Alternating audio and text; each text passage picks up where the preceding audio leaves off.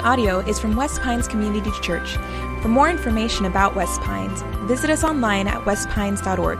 You can join us live Sunday mornings at 9:45 or 11:30 a.m. in Pembroke Pines, Florida, or online at westpines.org.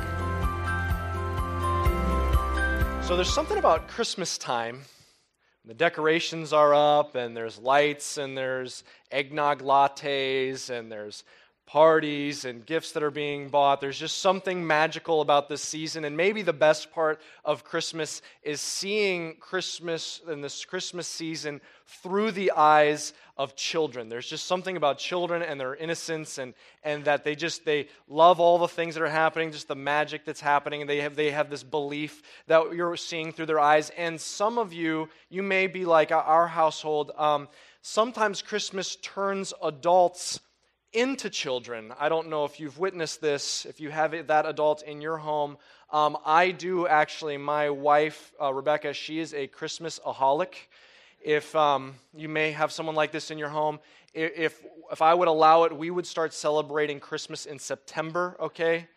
There'd be a tree, there'd be songs, and there'd, there'd music playing through the house and all this stuff. I try and hold the line as long as I can, but um, she loves Christmas, and so I will never forget the, the first time we had just moved into our home, we had moved back down to South Florida, we had moved into our home, and we're like, all right, this year we are going to get the Christmas tree to end all Christmas trees, okay, to celebrate our first Christmas in our new home.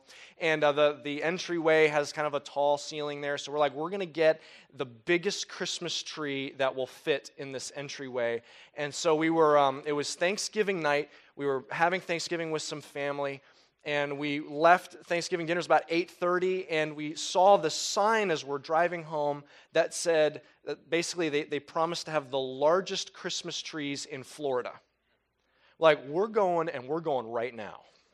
So we pulled over and we say all right let's see and we, we figured we could fit a 12 foot christmas tree in our entryway. And so we go, we find the Christmas tree. It's all bound up, it smells right and everything. It's got to smell right, your Christmas tree, okay? And so we said, okay, this one, we think we can fit this on. And so we take this 12 foot tree and we put it on our silver RAV4. Now, some of you may be do, calculating the math. A RAV4 is about 11 feet long, okay, or so, and we have a 12 foot Christmas tree on top of this. You, if you saw us driving down the road, you saw green branches and four tires underneath it, okay? So we drive home with this tree. Now it's like 9:30 at night and it's pitch black outside already. We pull into the driveway. We have to like open both front doors, okay? And and we somehow between the two of us hoist it off. It just rolls over with a thud that the neighbors felt next door as it landed on the ground. And we like hoist it up and we take it into the house and there's sap everywhere and we've put it on the floor. And now we're like, how in the world are we gonna? There's no way we're just gonna lift it up. So we we put the, the uh, tree stand on the bottom of the tree, and both of us, with all of our might, lifted up this tree, and it promptly annihilated the tree stand. Pieces everywhere, okay? Like, we did not think this through. So I we can't leave a tree lying there uh, in the in the living room all all night. So I go to Walmart. It's the only thing that's open. It's like 10 o'clock at night. All right, I'm like, I need the biggest Christmas tree that you have, okay? And they have to like bring it out on a forklift. And I get this Christmas tree stand, okay? And we I put it in the car. We get it. We hoist that up, and now we lift it up, and it's there, and it's all its glory. And then we have to open it, okay? And it was like we like sniffed the thing, snipped the thing, and it's like engulfed both of us. And we realized we could bear. We did. We calculated the height. We did not calculate the width of the bottom of the tree. Okay. You actually could barely stand in the living room with the tree. And we thought, we'll have this beautiful big tree and we'll take our Christmas pictures in front of it. But when you took the picture, it extended out in either direction. So it just looked like we were standing in a green forest, okay? So, anyway, there's just these moments at Christmas time where it's just, there's something about it that just gets you back to that place as a child. There's some excitement, there's, there's magic, and there's parts of being like a child that we have to like retain and we have to get back to in seasons like this. Because as adults, we have things that children often don't have. We have something called doubt. See, children there have these, this innocent perspective of faith and belief, of all the magic. But so often as adults, as we've journeyed through life, we have this new thing we've added in. It's called doubt. And sometimes we don't know what to do with this. There's all kinds of doubt. We can have doubt in people. You know, maybe it's like, well, you know, I used to think the best of everyone, but man, the circumstances of life have taught me otherwise. I've been stabbed in the back, betrayed, hurt. I've been let down by people, and now I just, it's hard for me to believe in people anymore. Or maybe it's just, man, I, I feel like uh, it's just hard for me to have just an optimistic view of life turning out okay. It's just life has just continued to kick me while I'm down. And so it's hard for me to have belief. Or maybe even more so, sometimes we say, you know what, in, in this spirituality of my life, what I believe about God, I'm, like, I'm a rational thinking person. I've got some doubts. There's some things when it comes to God, it's like I try not to think about those questions because I don't have answers for them. And, and, you know, maybe if I was still like a little kid, I'd be like, oh, I'm fine with those. But I still have some doubts in my mind. And here's the tough thing about doubt, especially when it comes to the spiritual parts of our life Sometimes we don't know what to do that. We wonder if, is it okay that I have doubts about God? I mean, can I tell anyone? I'm not supposed to have doubts. I mean, God's got to be mad that I'm even questioning him, or he's got to be offended or threatened, or, or I certainly couldn't share that with another believer, another Christian. And so what we kind of do is we take our doubts with kind of the shame that comes with doubt. We say, okay, I got to figure these out on my own. God can't know, other Christians can't know. I've just got to try and figure this out all on my own with these doubts. And man, trying to figure that out all on my own, man, those doubts, whether in whatever circumstance it is, maybe it's just the circumstances that you're like, God, I'm praying here, and you're not answering. And I'm starting to question some things. What do I do with that kind of doubt and the weariness that that kind of doubt brings? We're going to look at a passage this morning. We're looking in the, in the book called Hebrews, and we're looking in chapter 1. And what we're going to do through this Christmas series is we're looking at one of the most beautiful passages about Jesus. It's one of the most rich, most descriptive passages about who Jesus is. And we're going to see this description, this glorious description of Jesus. And then we're going to see how this plays out in the Christmas story along the way. And we're going to take this and we're going to find throughout studying this passage in Hebrews chapter 1, we're going to find incredible hope in the midst of our weariness, and specifically, hope in the midst of our doubt. If you'd open to Hebrews chapter 1, we're going to start in verse 1. Hebrews 1, starting in verse 1. Let's look and see what it says.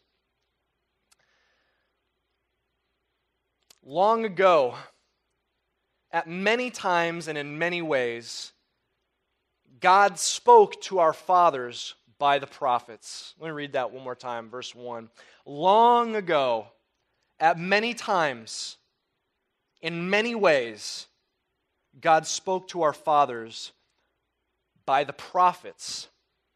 Now let's unpack this verse a little bit this morning. This is a key verse. First thing is it's saying is it saying it says God has spoken, spoken to humanity. He says spoken by our fathers. This book is called Hebrews. It's being written to a Hebrew audience. It's being written to the people of Israel. So when he says our fathers, he's saying the, these people in their, their Jewish heritage, the people of Israel throughout history, God's people. He says he's spoken to our fathers in many different, many different times, in many different ways, um, and he's spoken specifically through these prophets. So let's just kind of break this down because this is pretty significant. The first thing that's important to see is that it says God has spoken to humanity. Now, here's why that's key. I don't know if you've ever had a discussion with someone, or maybe you've been tempted to believe something like this.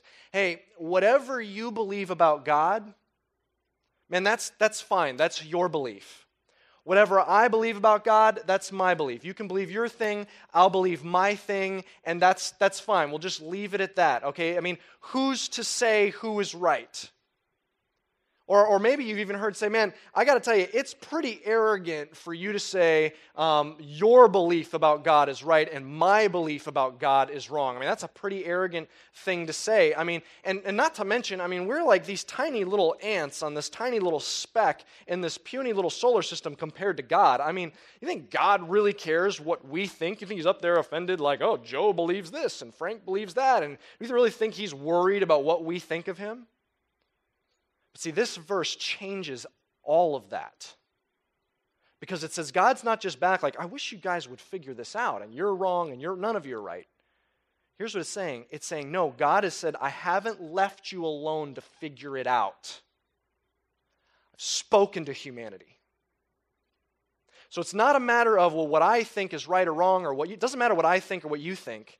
It matters God has spoken, saying, This is who I am. So what matters is all of us saying, I'm conforming what I think to what God said. If we're all just left alone to say, well, everyone's got to figure out for themselves, that'd be a different story. But it's, that's not the situation. This verse is saying God has spoken into humanity in many different ways. He has spoken into humanity saying, This is who I am. So, what our goal is, all of us, not to come up with our own thing. That would be pretty arrogant for me to say, I'm coming up with my own thing and it's right. No, what, I, what we're trying to do is saying, okay, what did God say? I've got to conform my thinking to what God said. Well, how do we find what God said? Well, it says he has spoken through the fathers of this nation. So we look at God decided, okay, this is how I'm going to speak to humanity. I've got this nation, this people called Israel, and I've got these, these prophets throughout, and I'm going to speak to them in all different kinds of ways. Sometimes a prophet would literally like have a vision from God and he would write it down. Other times God would say, "Okay, go go speak this word," and he would go speak it. Sometimes God spoke through these these songwriters and they would write down this psalm and little did they realize the depth of the meaning behind that psalm. It actually had prophecy explaining things that were to come in the future that they, they didn't even realize. God spoke through the rituals and the festivals and the laws and, and all the sacrifices they were supposed to do. God spoke to all these different people through this nation at all different times. And when God would speak, they would write it down. They would record it, and it was preserved meticulously through history, and that's what is called the scriptures. That's what we call, at least up until this point when Hebrews is written, that's what we would call the Old Testament all those ways that God has spoken into humanity through this nation is in, in the Old Testament. Well, okay, so God does speak, He speaks in different ways. What is He trying to communicate to humanity? It's one simple message. He's saying, This is who I am. I'm your creator. I'm Almighty God. He's saying, I'm, I'm perfectly holy. And then he says, and because you're my creation, my design is for you to be holy like me. But he doesn't just leave it at that, he explains more. He says, And you can see by all that I've communicated to you, you can see, wow, I'm not holy like God. I'm not perfect like God. So he says, okay, you, uh, you've got to be holy like God is holy, but I'm not. But God says, but I still love you. This is the rest of the message you see in so many different ways. I still love you. And so I have a plan to rescue you out of the place that you're in. I'm going to send a person, a Messiah. I'm going to send that person to you. And you see that message. God is holy. We're not. We need a Savior. The Savior's coming. This is what He's going to look like. We get all that message repeated over and over and over and over and all these different ways, all through the culture and all through the prophecies and all through the Old Testament, we see there is one coming to save us, one that's going to take all of our unholiness on himself and pay for it and wash it clean. So Hebrews opens up. He says, okay, this is what we know. God is the type of God. He's not distant from his creation. He's trying to communicate to us. He's communicating a message in a ton of different ways, and he's communicating that there is someone that's going to come that's going to save us, rescue us. Now, look what he says in verse 2. This is Hebrews 1, verse 2. But in these last days, he has spoken us, he's spoken to us by his son. Now, here's the thing. Here's the interesting thing.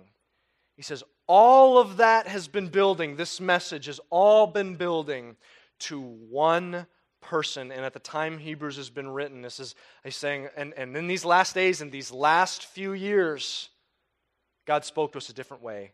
His son, the Messiah, was here. Here's what he's talking about. He's saying, look, he's kind of cueing the reader. Remember all the ways we were prepared for that person to come? And, and then he came. And he's alluding to all of these prophecies about Jesus. And, and this is what makes the Christmas story, the, the nativity story, the story about Jesus' birth, so powerful because it shows one after another how Jesus, is, his arrival here, is fulfilling all these different prophecies. There's all kinds of prophecies in the Old Testament that God prepared us that he, that for this son, all kinds of things. One, for example, is that he would be born in Bethlehem. We always sing, "Oh, little town of Bethlehem." We know that there was a stable in Bethlehem. That's so that detail is so important. They could have just said it was a small village that they traveled to.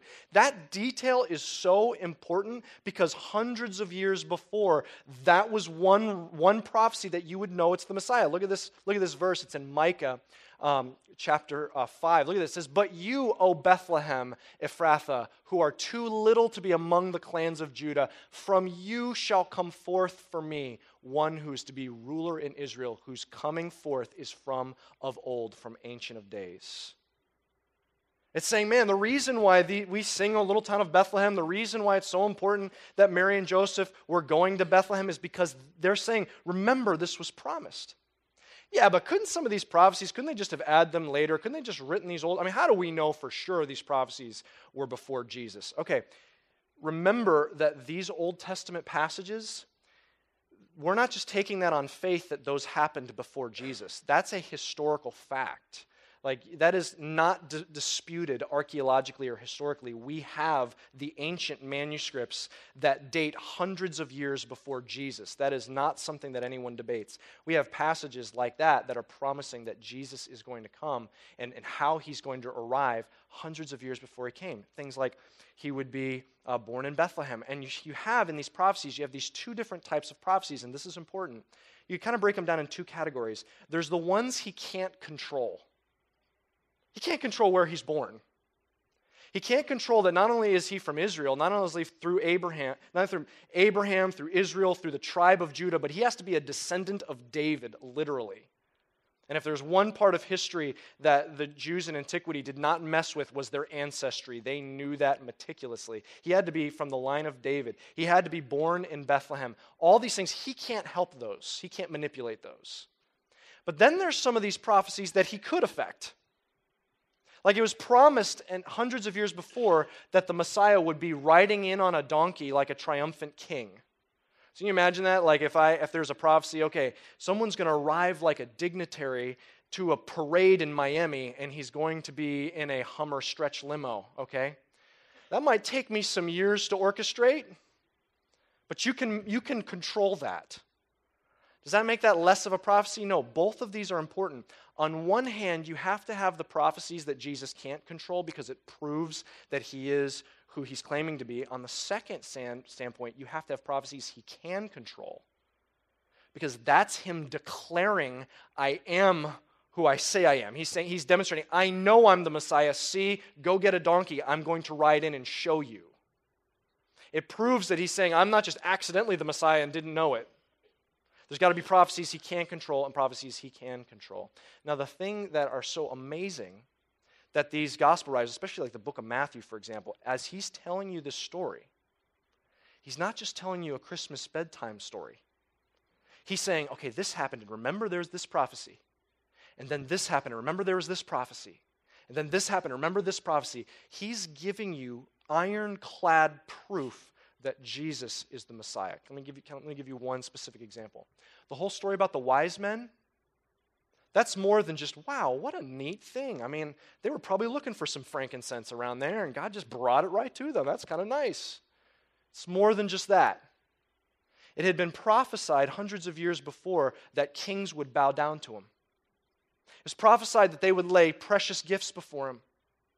It was also prophesied that innocent people would die at that time period. And if you remember, the wise men set off a chain of events, and the king Herod, he, when the wise men talked to him, remember, he got super jealous and very threatened. And to try and snuff out the Messiah, he had all of the young baby boys that were in the outside of Jerusalem, that in Jesus area, that were three, year old, three years old and under, they had them killed. That, was, that fulfilled a prophecy, that was foretold.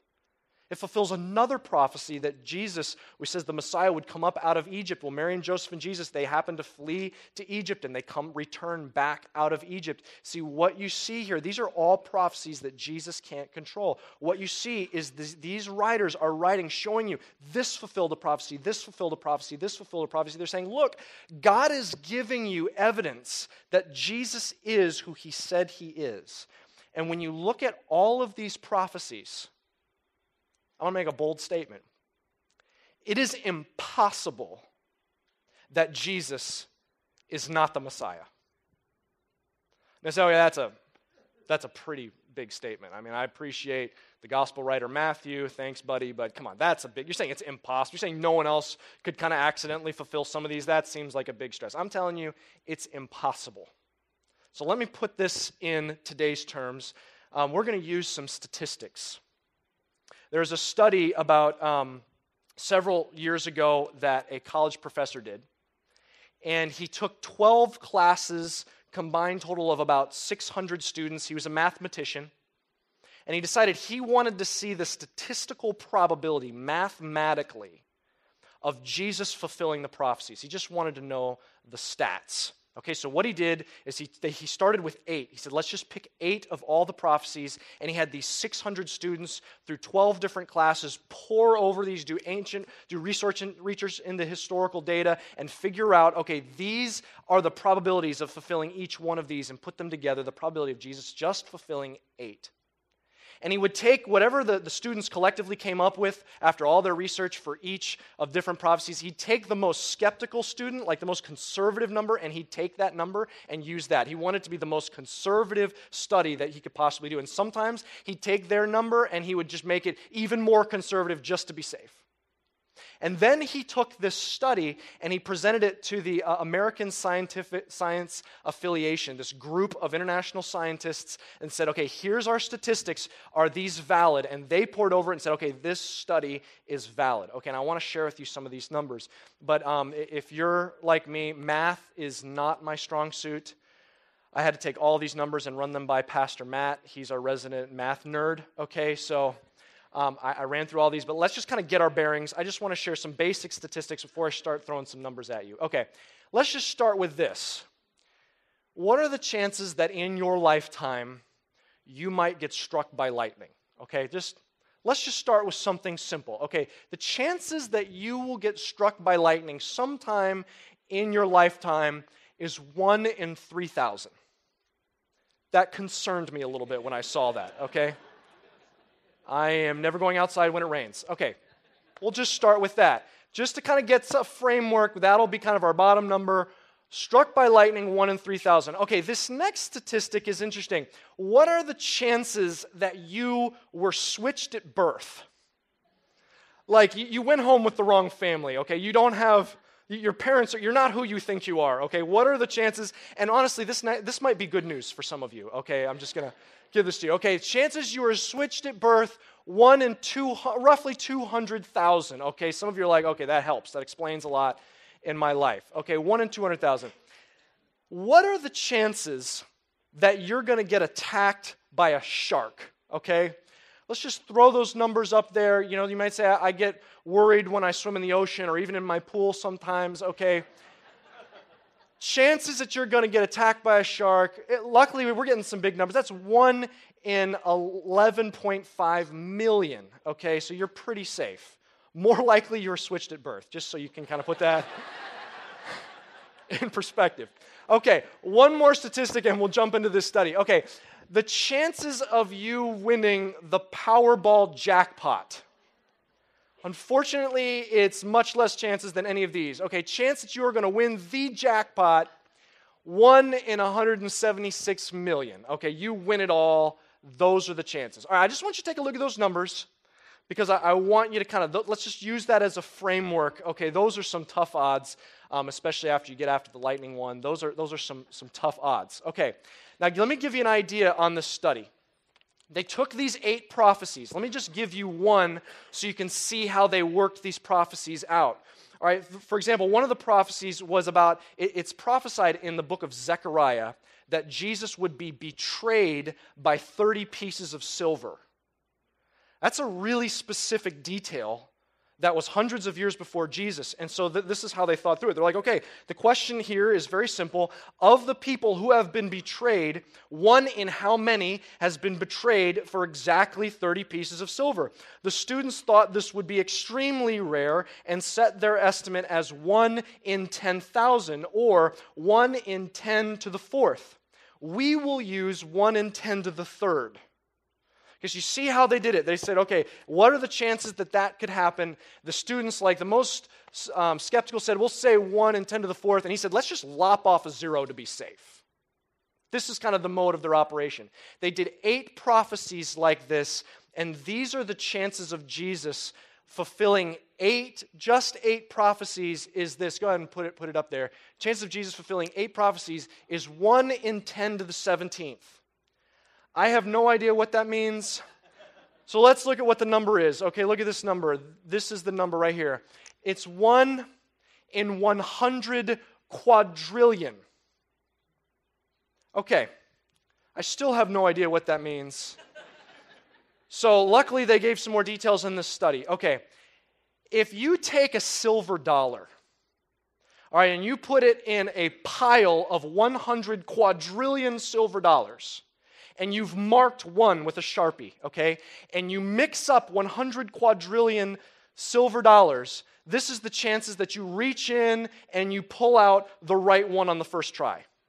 Okay, how big is that bucket of 100 quadrillion silver dollars? You would have to take the state of Texas and fill it up two feet tall, tall high with silver dollars. Then you would release someone in there blindfolded they would wander around through Texas, reach down in, no. Let me try El Paso. No, I'm thinking more Austin. Okay, then they get to San Antonio, they reach in and they pull out the correct one. That's the chances mathematically of Jesus fulfilling eight of these prophecies. But there's more than eight prophecies. So I'm sure you're wondering what if he fulfilled 16 prophecies? What would be the number if Jesus were to fulfill 16 prophecies? It would be 1 in 10 to the 45th. Still don't know what that means. Show us what the number is. That's one, that number right there is quattuordecillion. That's one in one quattuordecillion. If you have a silver dollar, and you mark one of them and you put it in a pile of one quattuordecillion silver dollars, it now becomes a sphere because you cannot fit it on planet Earth. And if it was emanating out from planet Earth, it would extend past the sun in either direction 30 times. The chances is you're swimming through the sphere of one quattuordecillion silver dollars and you happen to find the correct one on the first try. That is the chances of Jesus fulfilling, anyone fulfilling 16 of these ancient prophecies. Okay, now, just for point of comparison, you say, okay, that sounds impossible. Technically, that's not impossible. Mathematically, impossibility, according to Borel's law, impossibility is 1 in 10 to the 50th. That is when they say there's zero chance, it's impossible. Okay, so technically this is possible. So there's more than 16 prophecies. In fact, Bible scholars say there's 48 major prophecies about Jesus. So what if Jesus fulfilled 48 major prophecies, which he did? What are the chances? Okay, the chances of him fulfilling 48 prophecies is 1 in 10 to the 157th. Let's look at the number. That's 10 unquinquagintillion. Okay? I spent all day yesterday working on that. Unquinquagintillion. Okay, just so you can impress your friends tomorrow, I think we should say that together. Okay? Ready? Unquinquagintillion. Okay? Impress your friends with that tomorrow. Okay if you have a silver dollar, You cannot use it. So let's use electrons. Now, give you an idea, electrons are really, really small. How small are electrons? If you lined up enough electrons to have one inch long, that would be so many electrons that if you counted them day and night, and let's say you counted really fast, you could count like 250 a minute. Okay, you are flying and you never lose count. And you count day and night, it would take you more than 19 million years to count that number of electrons. But let's say you compile a sphere of 10 unquinquagintillion electrons and you mark one electron and you pile them all in one giant sphere. Okay, the, the universe, some estimate, conservative estimate of the universe, is that the diameter of the visible universe is in the billions of light years. That would not even fit, that pile of electrons would not fit in the visible universe. It's something like, okay, we're now like well past just straight math, but it's something like 10 octillion universes full of electrons that you send someone blindfolded in and they pick out the right electron on the first try, okay? Here's the thing, let's just put this in perspective. When he got to the end of this study, this is what he said about these prophecies that Jesus fulfilled. He said, Any man who rejects Christ as the Son of God is rejecting a fact proven perhaps more absolutely than any other fact in the world.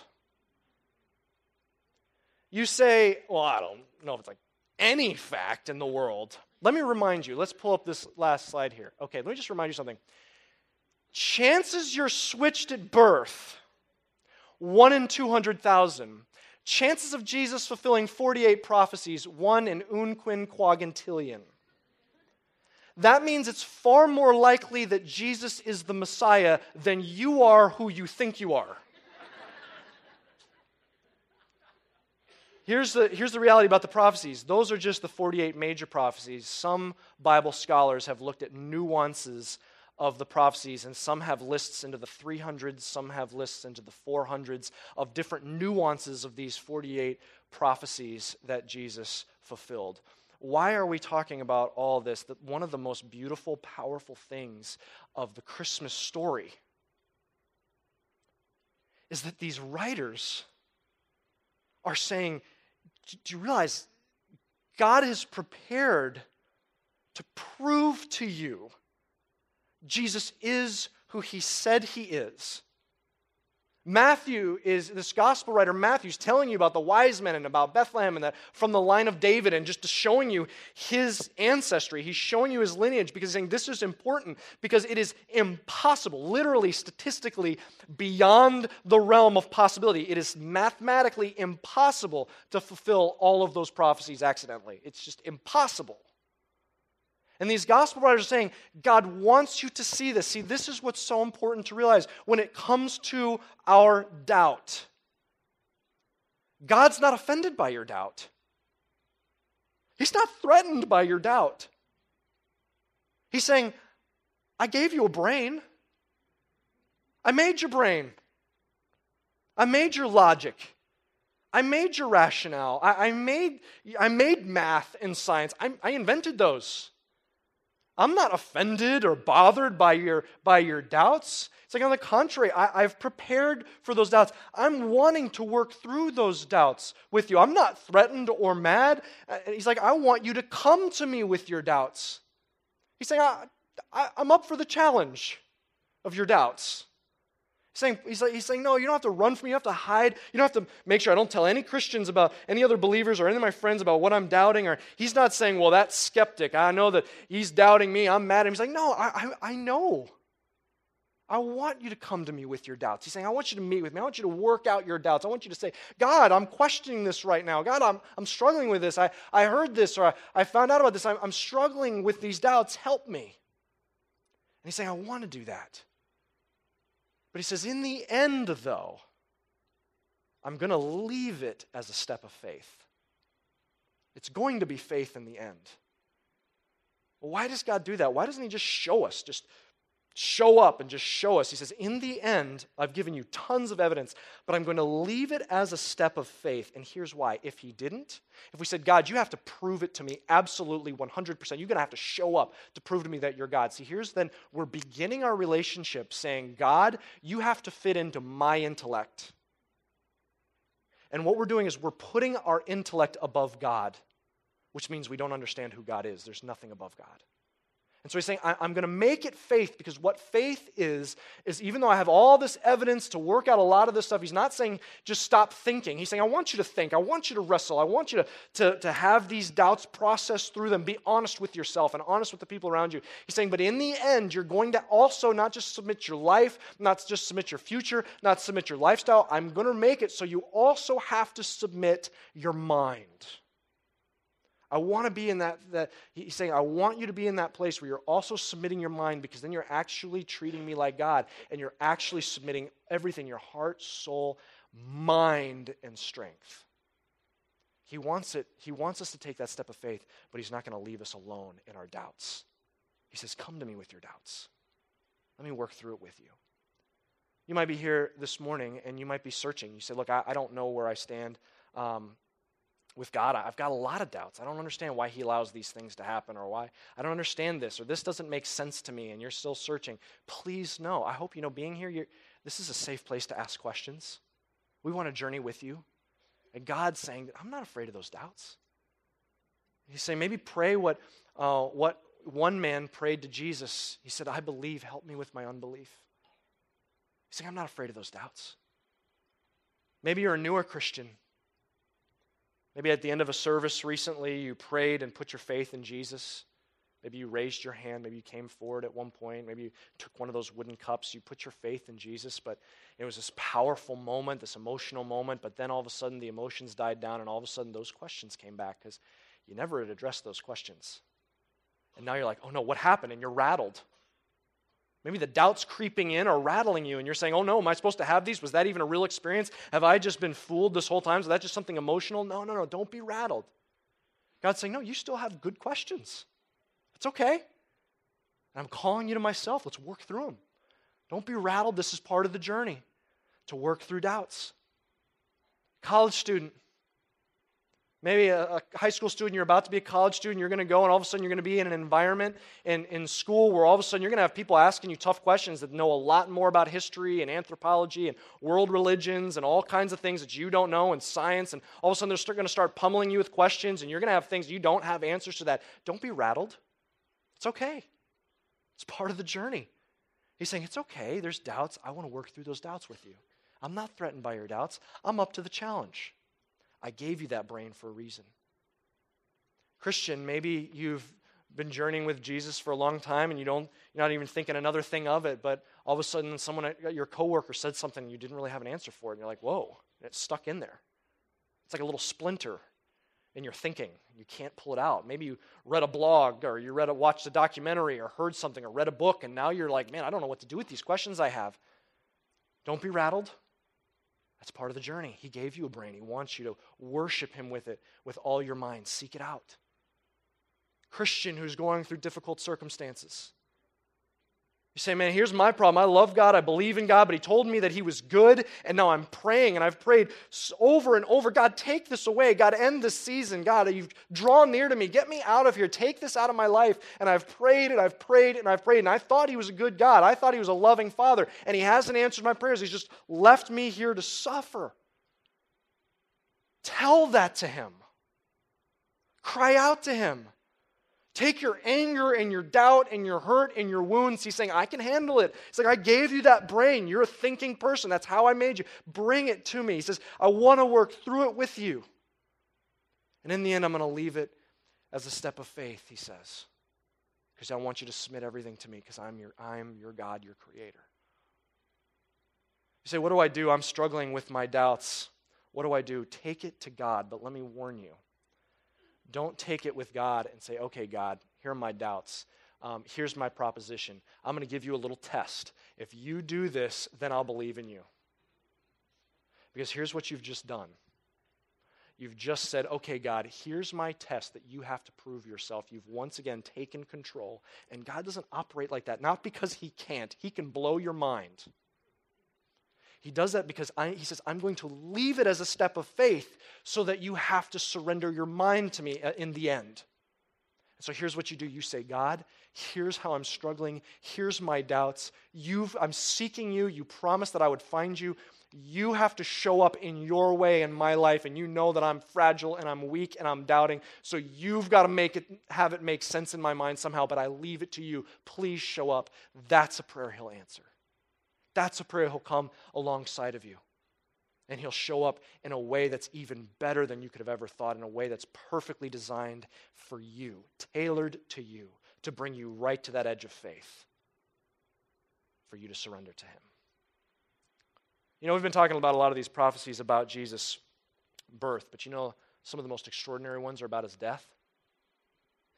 You know, it's prophesied hundreds of years before in Isaiah 53 that the Messiah would suffer. It says in Isaiah 53, this is hundreds of years before Jesus, that he would be striped and pierced. In fact, in the book of Psalms, it says that the psalmist says that the Messiah will have his hands and feet pierced. Do you realize that's even before historically they would have even known about crucifixion? You realize it's prophesied that in the midst of all his suffering, the Son of God, the Messiah, would not have any of his bones broken?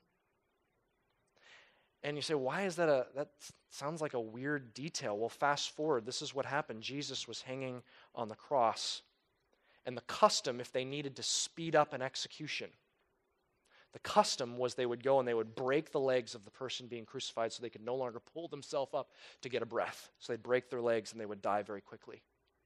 And so they broke, they fast forward to Jesus is hanging on the cross. They break the legs of one thief on one side, they break the legs of a thief on the other side, and they get to Jesus about to break his legs, and Jesus is already dead. So then they stab him in the side with a spear and they don't break his legs. Now, why is that? Why, why would they try? Why are they trying to speed up the crucifixion? Because that evening that Jesus was crucified, there was a Jewish holiday, and they needed to get these men down off the cross by law. So, what's the whole deal? What's the big deal about his, his legs not being broken and the bones not being broken? Well, there's an interesting other law, and another way God revealed this is in the, the time of Passover. It was very important when they sacrificed this Passover lamb to God as a sacrifice that He has taken them, that He has washed away their sins. They'd take this, this lamb and they would sacrifice this lamb, but all throughout their history, there was, there was a command that they would never break the bones of any of that Passover lamb. Now, what was the holiday that they were hastening this crucifixion for? It was Passover. And hundreds of years before, God's like, it's right there the Passover lamb to save you out of the slavery of your sin, the destruction of your sin. He's pulling you out of your sin. See, God says, I'm holy. We know we're not, but He says, But I love you so much, I want to save you, and I'm going to send a Messiah to save you. And here it is for you this morning. Some of you just need to take that step and say, All right, I believe. I don't yet have all my questions answered. I'll do that on the journey, but I'm ready to just say, I believe. If that's you, I want to lead you in a prayer this morning to just declare that. Would you bow your heads and close your eyes with me? If you want to this morning just simply declare to Jesus that you believe, then I want you to pray this simple prayer right there in your seat in the intimacy of this moment with you and God. Just simply say this to God God, I don't have all the answers, but I believe. I'm choosing to believe that you love me, and even though I don't, I'm not worthy of it. I'm choosing to believe that you sent the Messiah to die on the cross to save me. And I'm choosing to believe that all my sins, past, present, and future, have been washed away, and that I'll live forever with you in heaven one day. Thank you for saving me. In Jesus' name. Thank you for listening. For more resources and to check out other teaching series, please visit our website at westpines.org. If you would like to speak with somebody about beginning a relationship with Jesus or ask any questions you have about this teaching, please call at 954 432 0321, or you can email us at podcast at westpines.org.